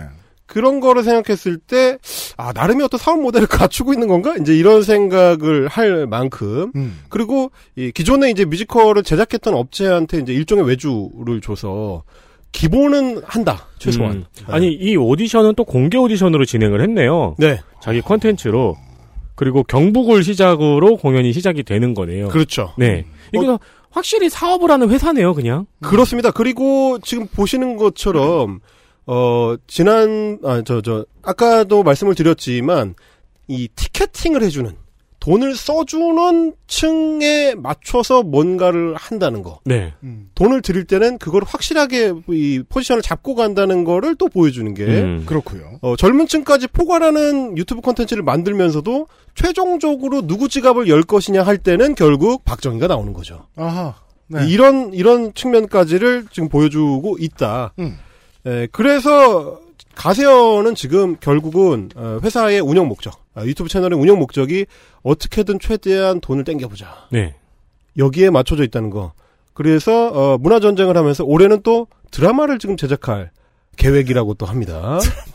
드라마. 그래서 네. 이제 야인 시대 짤을 올린 이유가 음. 김두한을 소재로 한 드라마를 제작할 계획이다라는 것 같고 음. 그것 역시 자신들의 주 지갑층에 대한 네. 어떤 목적성을 띠고 있는 것이 아닐까. 이제 그분들이 익숙해하는 인물, 그분들을 끌어들이기 쉬운 인물을 포괄하고 또 이제 김두한이라는 인물이 해방 전후로 해가지고는 아주 극우적인 네. 활동을 했던 인물이기도 하기 때문에 두 가지 목적을 다 갖추고 문화전쟁이라는 타이틀을 걸고 있는 게 아닌가. 이제라는 생각을 하게 됩니다. TV쇼와 그 이런 뮤지컬 마찬가지로 자기 한 사람 지갑에서 나가서 만드는 컨텐츠가 절대로 아닙니다. 사업이 많이 커졌고 파트너가 많이 늘었다는 증거로 보여요. 그렇죠. 네. 그리고 이제 가세연이 뭐 제가 계속해서 뭐 돈만을 위해서 작동시키고 움직인다라고 말씀을 드렸습니다만은 어쨌든 채널의 덩치 자체가 커지고 파급력이 커지면 커질수록 어 이 사람들이 뚜렷한 정치적 목적을 갖고 있지는 않지만 어쩌다 터지는 한방들을 기대하는 경우가 있거든요. 음. 그래서 이제 그게 뭐 사이로 총선 부정 선거론으로 갔을 때는 어, 실패하고 돈만 땡기는 걸로 끝나지만 네. 때에 따라서는 상당히 방역을 위협할 수 있는 예, 방역에 대한 신뢰를 무너뜨릴 수 있는 문제로도 연결될 수 있고요. 기성 언론들의 사례를 뭐 아마 뭐 다음 주나 다다음 주든 어쨌든 시간을 내 가지고 또 말씀을 드리겠습니다만 기성 언론들도 보수적인 곳들은 침을 흘리면서 보았던 것이 백신에 대한 오해를 불러일으키면서 클릭 장사를 하는 거였습니다. 그렇습니다. 가세현은 오죽했겠습니까? 가세현은 뭐 어차피 니나 내나 내놨기 때문에 어, 내려놨기 때문에 어, 어차피 내려놨고 네. 나는 이미 진흙탕에 있으니까 네. 일로 와 나랑 같이 눕자. 이제 이런 자세이기 때문에요. 난 더 묻어봐야 지금만큼은 깨끗해. 오, 너는 너는 내가 무릎까지만 묻혀도 성공이야. 이런 전략을 갖고 있기 때문에 한 방울이라도 튀면 네 손할 걸. 네. 나는 이 안에 있잖아. 우리가 몇 년 전에 보령에서 경험했던 그런 네. 그래서 제가 요즘에 생각을 하게 되는 게 좀 전에도 이제 다른 회사들이 붙고 있다라는 말씀을 해주셨는데 이 기존에는 이 3인의 그 진행자들이 모여서 떠드는 일종의 술자리 방담 같은 성격 이 더 강했어요. 뭐 물론 네. 지금도 기본 틀은 그렇습니다. 음. 근데 이제 예전에는 그 정보의 소스들이 정말 술자리 찌라시에 가까웠다면 네. 최근에는 이 채널의 덩치가 커지면서 유입되는 사람들의 종류도 다양해지고 음. 그래서 다양한 직업군에 혹은 다양한 경험을 갖춘 사람들이 유입되다 보니까 그 팬들 중에서 진짜 정보에 가까운 거를 제공할 수 있는 사람들이 슬슬 나오기 시작하는 거죠. 그렇죠. 그렇죠. 네. 퀄리티가 올라가죠. 그렇죠. 이를테면 뭐 문준용 씨 건만 하더라도 그 사람들이 아그 사 그 사람이 뭐 어디서 지금 뭐 전시를 하는지 그 기간이라든지 구체적인 내용들을 귀뜸해 주는 사람들이 생기거든요. 네. 근데 이것처럼 백신과 관련해서도 최근에 이제 논란이 있었던 백신과 관련해서도 구체적인 정보를 이 제보하는 사람들이 이제 생기고 그게 또 그 컨텐츠에 일종의 신뢰성을 부여하게 되는 그런 이제 악순환의 단계로 음. 조금씩 조금씩 진입하고 있는 것이 아닌가 좋아요. 이런 걱정을 하게 되는 음. 예, 제보를 하나 좀 소개를 해드리려고 합니다. 봅시다. 어, 이겁니다. 이제 이번에 이제 코로나19 백신 전국에서 특히 정부가 집중 공격을 당했던 게 에, 백신 계약이 너무 늦다. 그 중에서도 이제 마지막에 이제 모더나 백신하고 계약을 할때 네. 정부가 언론 플레이에만 집중하고 어, 제대로 계약도 안 끝냈으면서 음. 혹은 제대로 확보도 못했으면서 이 자신들의 성과를 부풀려서 홍보한다. 이런 주장이 많이 나왔습니다. 예. 그러자 이 가세연에서는 정부가 거짓말을 하고 있다. 그런 주장을 하면서 일단 던집니다. 네, 일단 던집니다. 거짓말을 일단, 일단. 거짓말을 하고 있어. 네. 근데 거짓말의 그 내용이 뭐냐를 음. 채워주는 사람들이 나옵니다. 아하. 그래서 어떤 박사님의 제보라면서 음. 메일을 하나 공개하는데 물론 뭐 이름이나 뭐 분야나 이런 건 다 가려버려가지고 박사님이라고 하는 게 무슨 척척 박사인지 뭔지 알 수가 없습니다. 알 수는 없어요. 알 수는 없어요. 그분이 뭐 영어를 많이 썼다 뿐이지 메일에서 그리고 어느 분야의 박사인지 알아야 되지 않나요? 어, 그렇죠. 뭐 박, 문학 문학 박사일 수도 있고. 박사라는 건 사실 자기 전공 분야를 제외하면 그냥 저랑 비슷한 사람이잖아요. 그러니까요. 네. 보통은 더 무식하기도 하고 네. 높은 확률로. 예. 그래서 이제 정부가 어, 모더나 백신을 한국에서 위탁 생산을 할 수 있다는 식으로 거짓말을 하고 있다. 가짜 뉴스를 퍼뜨렸다라는 이 박사님의 예, 제보 메일을 강용석 변호사가 소개하는 내용입니다. 보시죠. 일단 한번 들어보시죠. 이 내용을 어, 자세히 반박해 주시는 어떤 박사님이 있어서 어, 저희가 이 내용을 소개를 해드릴게요. 연일 언론에선 기사를 통해 한미약품, 녹십자, SK 바이오사이언스, 동아 ST팜, 삼성 바이오로직스 등등을 언급하고 있는데 아직 이 부분에 대한 모더나의 공식적인 발언은 전무한 상황입니다. 그러니까 지금 모더나에서는 그런 얘기를 한 적이 없는데 청와대 혼자 떠들고 있는 거죠. 하지만 가장 최신 기술로 개발된 화이자와 모더나의 mRNA 백신은 상용화된 세계 최초의 mRNA 백신이기에 국내 기업들은 이 mRNA 백신을 생산하기 위한 상용화 기술도 없고 없으며 이를 생산할 수 있는 CGMP (Current Good Manufacturing Process) 인증을 받은 생산 시설도 없습니다. 이 CGMP가 이 CGMP 인증을 받아야 제대로 된 위- 어, 의약품 위탁 생산을 할 수 있는 겁니다. 이런 상황임에도 청와대발 발언을 인용하여 모더나가 국내에 위탁 생산을 맡길 수도 있으며 관련 기업으로는 이런 기업들이 있더라는 식의 미확인 기사들이 쏟아지고 있습니다. 이, 이따위 기사들 쓰는 언론사들 책임져야 돼요. 말도 안 되는 무슨 어 저 통신사들이 뉴시스 이따위 뉴스원 이따위 누- 어, 어 대깨문 통신사들이 청와대 말 받았어 가지고 확인도 안 하고 무슨 무슨 무슨 제약회사들이 이걸 생산할 수 있네 없네 말도 안 되는 소리들 하고 있는데 생산 시설 거기다 전화 한 통만 해서 물어봐 보세요. mRNA 생산할 수가 있는지 기술이 없는데 어떻게 생산을 해요? 생산 시설도 없고 이 머투 그룹 쪽에 좀 미안하네요. 어, 억울하겠어요. 뉴스원하고 네. 왼쪽에서 털리고 오른쪽에서 털리고 네. 이러네요. 물론 뭐 저도 어느 정도 공감하는 바가 있긴 합니다. 그런데 보니까 어 일단 이 팀은 이게 그 많은 작은 교추 규모의 매체들이 가장 조심해야 될 것들 중에 하나인데 어 제보 메일 한 통 온 것을 믿어버릴 만큼 게으를 때가 있죠. 그렇죠. 근데 이 양반들은 늘 그런 것 같긴 합니다만. 음, 그리고 이제 저게 게으름이 아니고 의도라면? 그러니까요. 예.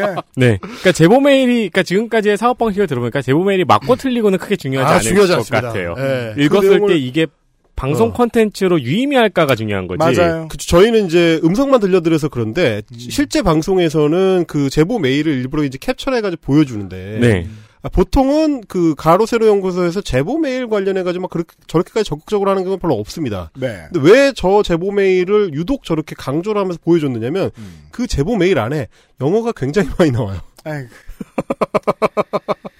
current GMP 뭐 이런 거 이제 영어로 써 있으니까 네, 네. 이 제보자는 확실하다라는 거를 자기들이 인증할 수 있는 것처럼 생각을 하는 것 같아요. 이게 상대를 너무 우습게 보는 거 아닌가 헬마우스가 이렇게 생각하실 수 있습니다만 책 파는 사이트에 종이 질 이야기하면서 댓글 남길 수 있는 고객들이 쓰는 컨텐츠예요. 그러니까 사실 이분이 이제 어떤 분야에 전공을 하신 박사님인지는 모르겠는데 사실관계를 일단 기초 사실관계를 좀 확인을 하셨으면 좋겠는 거고 네. 네, 강영석 변호사가 또 막 뉴스원 뭐 뉴시스 이런 어, 갑자기 집에서 자던 그 통신사들을 끌어다가 막 후드려 패지 않습니까? 음. 네, 그런 통신사들의 실제 기사를 보면 생산 시설을 갖추고 있다고 이야기되는 그 회사들 예를 들면 이제 녹십자나 음. 한미약품이나 이런 데 다 전화를 해보고 썼습니다 실제로는 네.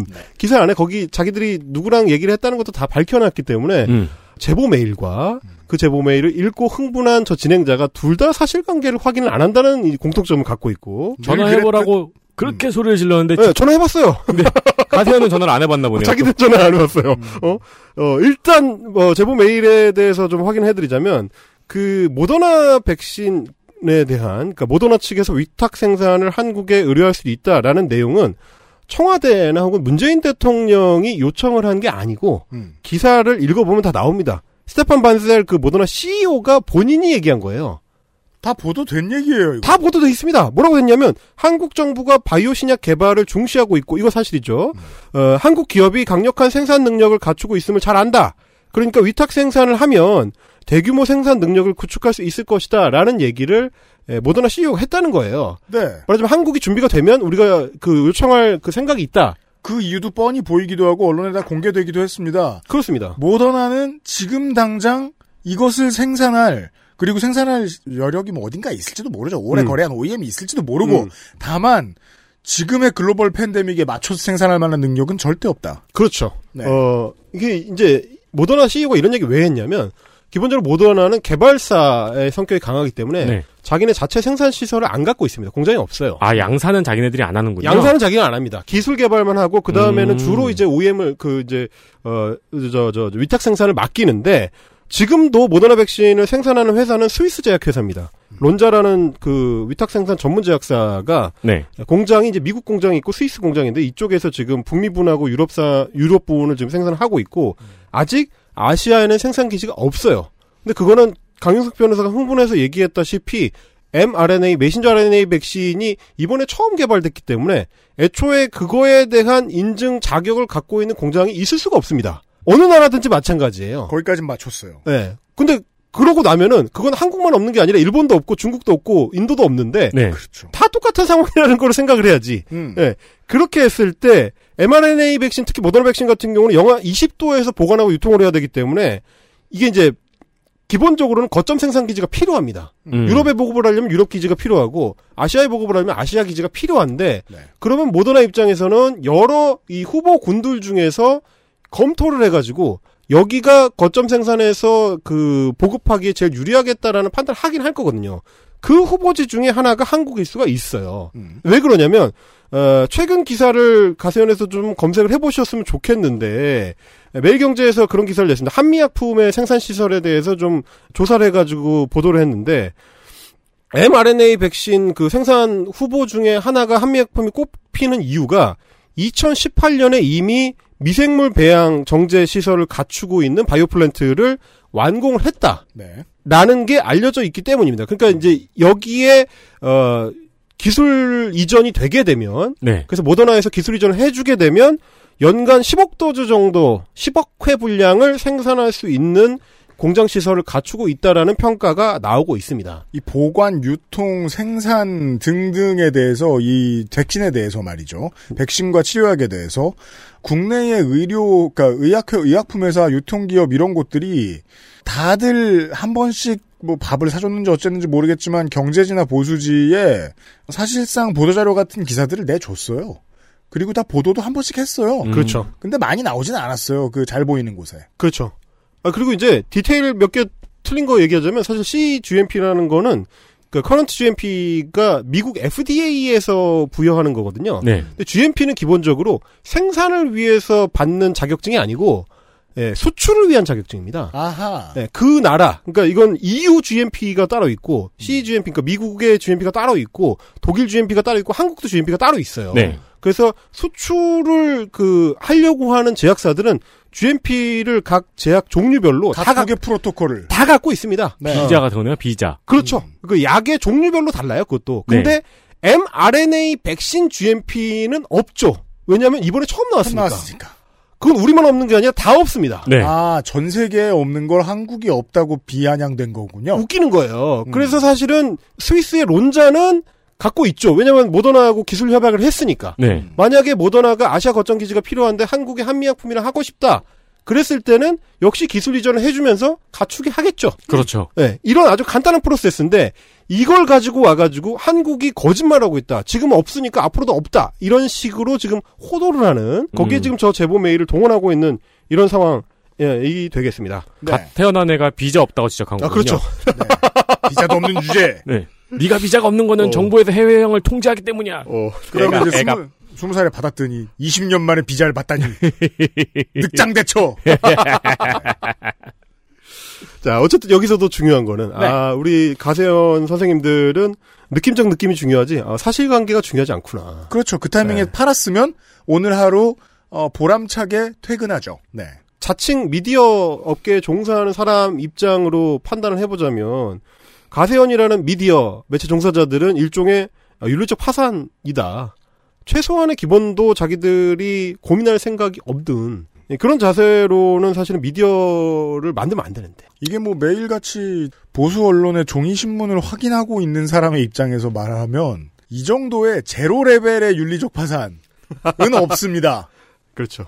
예, 레거시 미디어엔 아예 없습니다. 이런 경우는. 가세연은 지금 저 제보 메일을 이용한 것처럼 어, 몇 가지 야바위 기술만 잘 동원하면 사람들은 이제 계속 혐오 아저 어, 현혹시켜가지고 조회수를 빨고 네. 슈퍼챗을 빨 수 있다. 그리고 그거를 더 극단적으로 할수록 더 고민을 내려놓을수록 더 지구의 중력으로부터 자유로워질수록 예, 윤서인이나 성재준과는 까마득한 격차를 보이면서 위로 올라갈 수 있다라는 걸 보여주는 이 장면이고요. 어, 독주, 독주하고 있다. 그렇죠. 독주하고 있죠. 그런데 어, 인라이트 스쿨은 잘 안 되고 유튜브는 잘 안 되지만 성재준 TV는 여전히 성황을 이루고 있는. 어, 진짜요? 그렇습니까? 그 이유도 역시 여기에 있습니다. 지구의 중력으로부터 벗어날 용기가 있느냐 없느냐. 네. 아, 마구 내달릴 자세가 돼 있느냐 아니냐. 그래서 성재준 TV가 과거에 책 속의 유튜버로 지식인 연을 하고 싶었던 그 욕심. 네. 그걸 내려놓으면. 그 까오를 까오를 내려놓으면 네. 칸트를 내려놓고 아, 네, 그렇군요. 바디오를 내려놓고 네. 더 이상 철학책을 탐독하는 지적인 나를 내려놓으면 네. 나 이거 어차피 몰랐어. 예. 어차피 난 몰라. 어, 나는 어차피 그냥 사이버 레카야. 이슈가 터지면 그 이슈를 재빨리 어, 교통신호 무시하고 다른 자동차들에 대한 위험 무시하고 그냥 냅다 달려가지고 제일 먼저 그거를 끌어가는 어, 이 막가파 정신 이것만 있으면 조회수를 빨 수 있다는 걸 보여주는 장면. 어, 이걸 이 제가. 좀 이 이야기를 토요일 시간에 이어서 이어서 해보도록 하겠습니다. 자, 그 알실의 헬마우스 코너는요. 이소부화처럼 보시면 됩니다. 내가 꼭저 목이 좁은 호리병에 쟤처럼 어, 집어넣지 말아야지 발을. 요렇게 생각해 주시는 것만으로도 소득이 있습니다. 네. 나머진 그냥 예능이에요. 그냥 종이 질만 보세요. 헬마우스 수고 많으셨습니다. 감사합니다. XSFM입니다.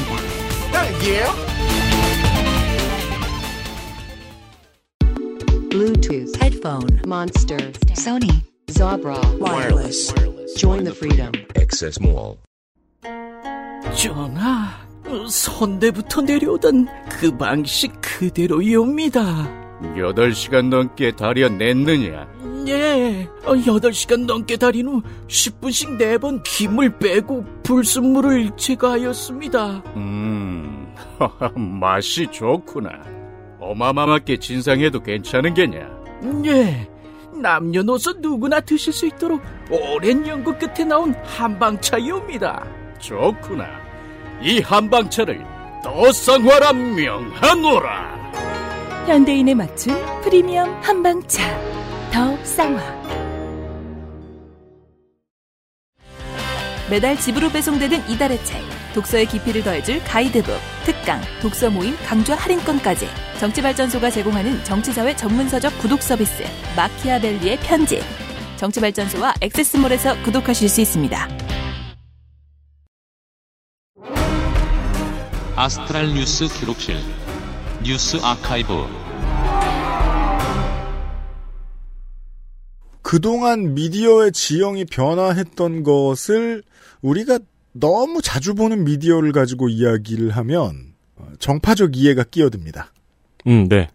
그리고 헬마우스 코너는 어, 적어도 우리 청취자들에게는 제가 알기로는 정파적 이해가 거의 없습니다. 네. 조금 있으신 분도 있어요. 하지만 너그러이 들어주실 거라고 생각합니다. 어찌 보면 가장 밀착된 현실을 말하지만 모든 것이 비유일 수도 있는 이번 주는 헬마우스 코너로 통으로 꾸며드리고 있어요. 뉴스 아카이브입니다. 네, 2015년 5년 전입니다. 1월 7일에 일어난 일이죠. 프랑스의 주간지인 샤를리 앱도 테러 사건이 일어났습니다. 우리가 방송에서 이제 홍석사를 만난 지가 이렇게 오래됐네요. 그렇습니다. 홍석사도 아, 홍 교수죠. 아, 네, 그렇죠. 프로페서 옹. 어이쿠, 큰 실수를. 옹 교수도 그런 얘기 합니다. 덕질인처럼. 네. 네. 덕질인이 뭐라고 얘기하죠? 어, 내가 가장 오래됐다. 가장 오래된 패널이다. 홍 교수는 뭐라고 하는지 알아요? 내가 성가비면 가장 오래됐다. 빼도 된다고 생각을 하는 걸까요? 아, 아직 그 출연자 증정용 후디가 지금 그 도착하지 않았을 겁니다. 프랑스. 네. 요즘 너무 오래 걸려요. 찰리 앱도 사건이 일어난 지가 지금 6년쯤 6년 됐습니다. 표현의 자유에 대해서 많은 사람들이 생각하게 했었던 사건으로 기록이 되었고요. 음. 아직까지도 계속해서 논의가 벌어지고 있습니다. 그때 생각하고 달라진 분들이 많을 거예요. 네. 저도 그 중 하나입니다. 어, 많은 분들이 알고 계시지만 샤를리 앱도는 이슬람에 대한 풍자를 자주 한 좌익 성향의 주간지입니다. 음흠. 언론사에 대한 테러 사건이기 때문에 이 사건은 표현의 자유가 테러를 당한 사건으로 받아들여졌고요. 음. 이를 추모하는 집회가 이어진 겁니다. 네. 어, 우리가 기억하는 그 문구는 아직까지 기억하고 있죠, 다들. 내가 샤를리다. 그렇죠. 불어바로는 못하겠어요. 내가 동의하지 않는 말을 하더라도 말을 할 수 있는 자유를 박탈해서는 안 된다라는 오래된 논의가 다시 수면 위로 올라왔습니다. 음. 한편으로는 범인과 IS 아, 범인들이 IS와 알카에다였기 때문에 이제 설정이 좀 쉬운 부분도 있었습니다. 네, 그 당시에도 저는 이 균열 때문에 마음이 편치가 않았죠. 범인이 나쁜 놈들이라고 해서 여기에서 무조건 생각해 볼 만한 이슈가 없는가? 당시에는 전 세계가 IS의 테러를 두려워하면서 분노하고 있었던 때였고요. 기억들이 새록새록 나실 겁니다. 네. 특히 프랑스는 그 공포가 특히 더했죠. 음흠. 이런 사람들이 이제 모두 모여서 표현의 자유를 추모하는 와중에 프랑스의 무슬림들은 더한 고통의 시간을 보내기도 했습니다. 지금까지도 그렇습니다. 네. 왜냐하면은 이후에 파리 테러와 니스 테러가 또 연이어 이어졌거든요. 결과론적으로 이야기를 하면은 좌익 성향의 언론사가 테러를 당했어요. 음. 많은 사람들이 이에 분노하고 표현의 자유를 이야기를 했습니다. 그리고 이어지는 테러로 결국 프랑스는 우경화가 되었습니다. 음. 물론 원인이 한 가지라고 볼 수는 없지만 네. 예, 사건과 결과를 보면은 그렇게 되어 있죠. 시간 네. 순위. 그 이후에 프랑스 국민들은 어, 젊은 이명박 같은 사람을 뽑아놨습니다. 대통령으로. 그렇습니다. 우리나라도 최근 10년을 돌이켜 보면은 표현의 자유에 대한 논의가 급격하게 이루어졌고 폭이 급격하게 넓어졌습니다. 음. 어, 전에 표현의 자유를 제한했다기 보다는 최근 10년 동안 사람들이 이야기하는 다양성의 폭이 엄청 넓어졌죠. 맞아요. 제 기억에는 우리나라에서 이 표현의 자유에 대한 논의가 크게 벌어졌던 시기가 1배의 등장이었던 것 같아요. 모바일 매체와 소셜이 어, 많은 사람들에게 말할 수 있는 권력을 지어 쥐어줬습니다. 네. 그때 좀 찝찝했던 것 중에 지금 풀린 저 수수께끼 중에 하나가 이 테러를 일으키게 된 분노는 어디에서 왔는가? 그리고 이거를 결과적으로 어떻게 해석해야 되는가? 아주 총체적인 문제네요. 가장 최근이 아니어도 어 2016년 총선 이후에 대한민국은 민생당이 쏘아 올렸던 공입니다. 5.18 관련 특별법에 대해서 아, 부정적으로 이야기하는 지식인들을 많이 보았습니다. 저는 이제는 쉽게 돼 물어볼 수 있을 것 같습니다. 당신들은 서양이 정해놓은 기준인 독일이 저지른 홀로코스트에 대해서 막말을 하는 사람이 그 표현의 자유를 제한당하는데 반대 안 하지 않느냐? 당신들도 오리엔탈 차별하는 서양인들이냐? 라고 마음 편하게 저는 이제 되돌려줄 수 있습니다. 실제로 완벽한 표현의 자유를 주장하는 많은 사람들도 다 선이 있다고 생각합니다. 네. 아동 성폭력물 제재 안 할 거예요? 현대 사회는 스노프를 유통하지 못하게 합니다. 그거 제재 안 할 거예요? 명확한 기준이죠. 표현의 자유가 타인의 자유를 구속하면 안 된다. 어, 홀로코스트에 대해서 막말하는 사람들 제재 안 할 거예요? 일본이 hate speech를 제재하는 것에 대해서 불만이 많나요? 5.18 특별법은 그런 의미를 말합니다. 이 나치 독일의 홀로코스트하고 비교해보면 정말 좋아요. 그 문화의 정체성을 어느 정도 세워놓고 선을 긋는 작업. 한국은 제대로 안 했다니까요. 음. 이것은 이슬람 문화권에 있어서도 마찬가지죠. 우상화를 하지 말라는 가르침을 받고 자란 22억의 인구를 비웃었잖아요. 어, 그 문화적 특성을 완전히 깔아뭉갰잖아요. 네. 그 문제에 대한 비관적인 해석도 이제는 합니다. 이제는 서양의 매체들도 하더군요. 근데 이걸 받아들이는 게 쉽지 않았습니다.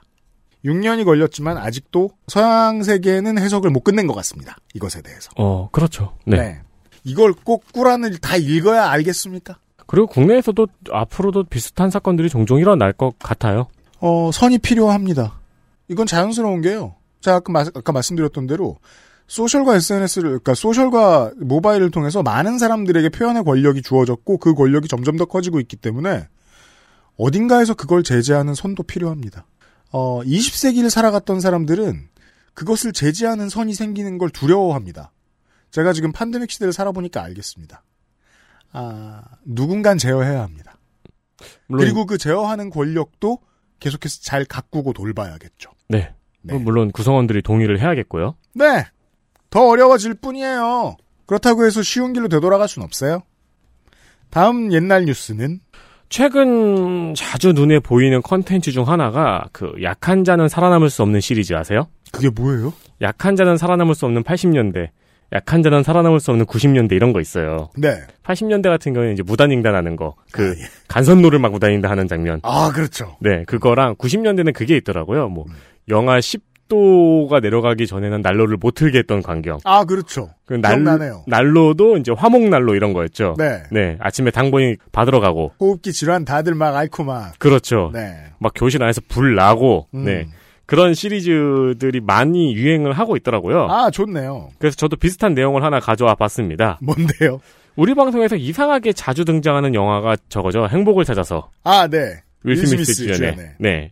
어, 이 행복을 찾아서는 1980년대에 노동 착취를 다루고 있는 영화로 유명합니다. 미국인들은 처음에 이 영화가 나왔을 때 결코 그렇게 생각하지 않았습니다. 왜냐하면 이 영화가 처음 나왔을 때에도 여전히 젊은이들은 이렇다고 믿었거든요, 세상은. 음. 아, 훌륭한 사람의 전기군. 이렇게 생각했어요. 네.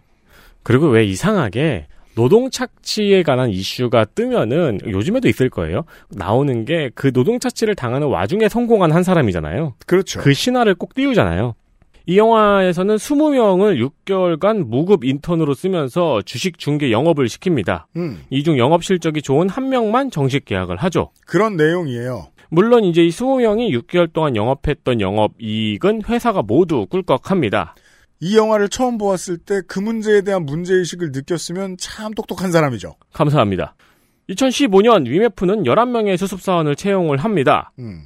그리고 실제로 필드에 나가서 위메프의 deal을 따는 영업을 합니다. 그 당시에는 위메프가 그런 일을 했었죠. 아직 위메프가 social commerce였어요. 네. 네, 그래서 이제 식당 같은데 뭐 100명 deal 따와서 그거 할인 쿠폰을 파는 그런 식이었죠. 맞아요.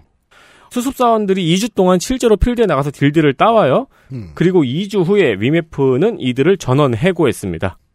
2주 동안의 급여는 55만 원 정도를 지급했다고 해요. 음. 2주면은 대략 업무 시간으로는 열흘이죠. 네. 네, 그러니까 1급 5만 원 정도를 지급을 한 겁니다. 시급 5천 원쯤 됐겠습니다. 그렇습니다.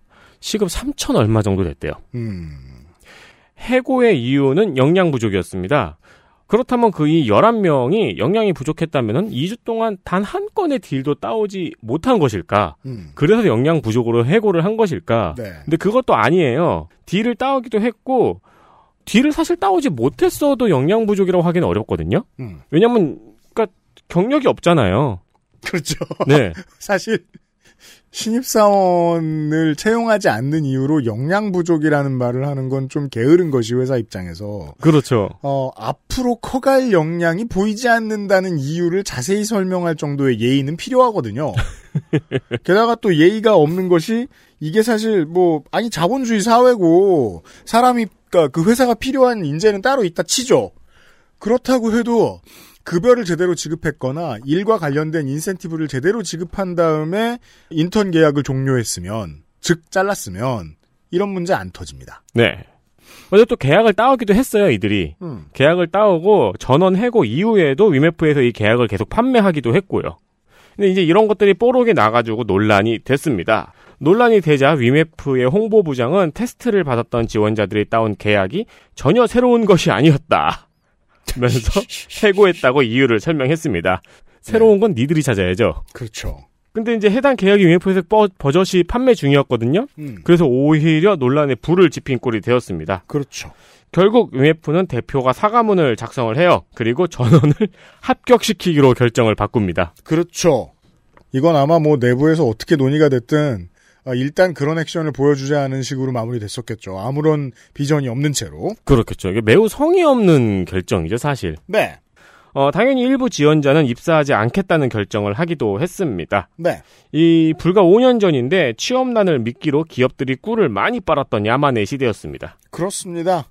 이 뉴스를 보고 그 문득 어, 솜털이 일어났습니다. 왜요? 지금은 더 심하겠죠. 그렇겠죠. 네. 이 비슷한 관련된 고발이 더 많아야 할 때라고 생각합니다. 근데 확실히 이것도 이제 세대 차이인데 요즘 이런 세대 차이 글도 많이 올라오더라고요. 뭐 공감글 같은 거 있잖아요. 누가 이상한 거임 이런 거. 음. 어 밀레니얼 세대들은 참지 않기. 좋은 현상입니다. 네, 참지 않고 신고들 많이 하고 그리고 어 이거 우리 때는 몰랐어요. 이거 불법이라는 거 아르바이트 하면서. 아, 네, 맞아요. 네.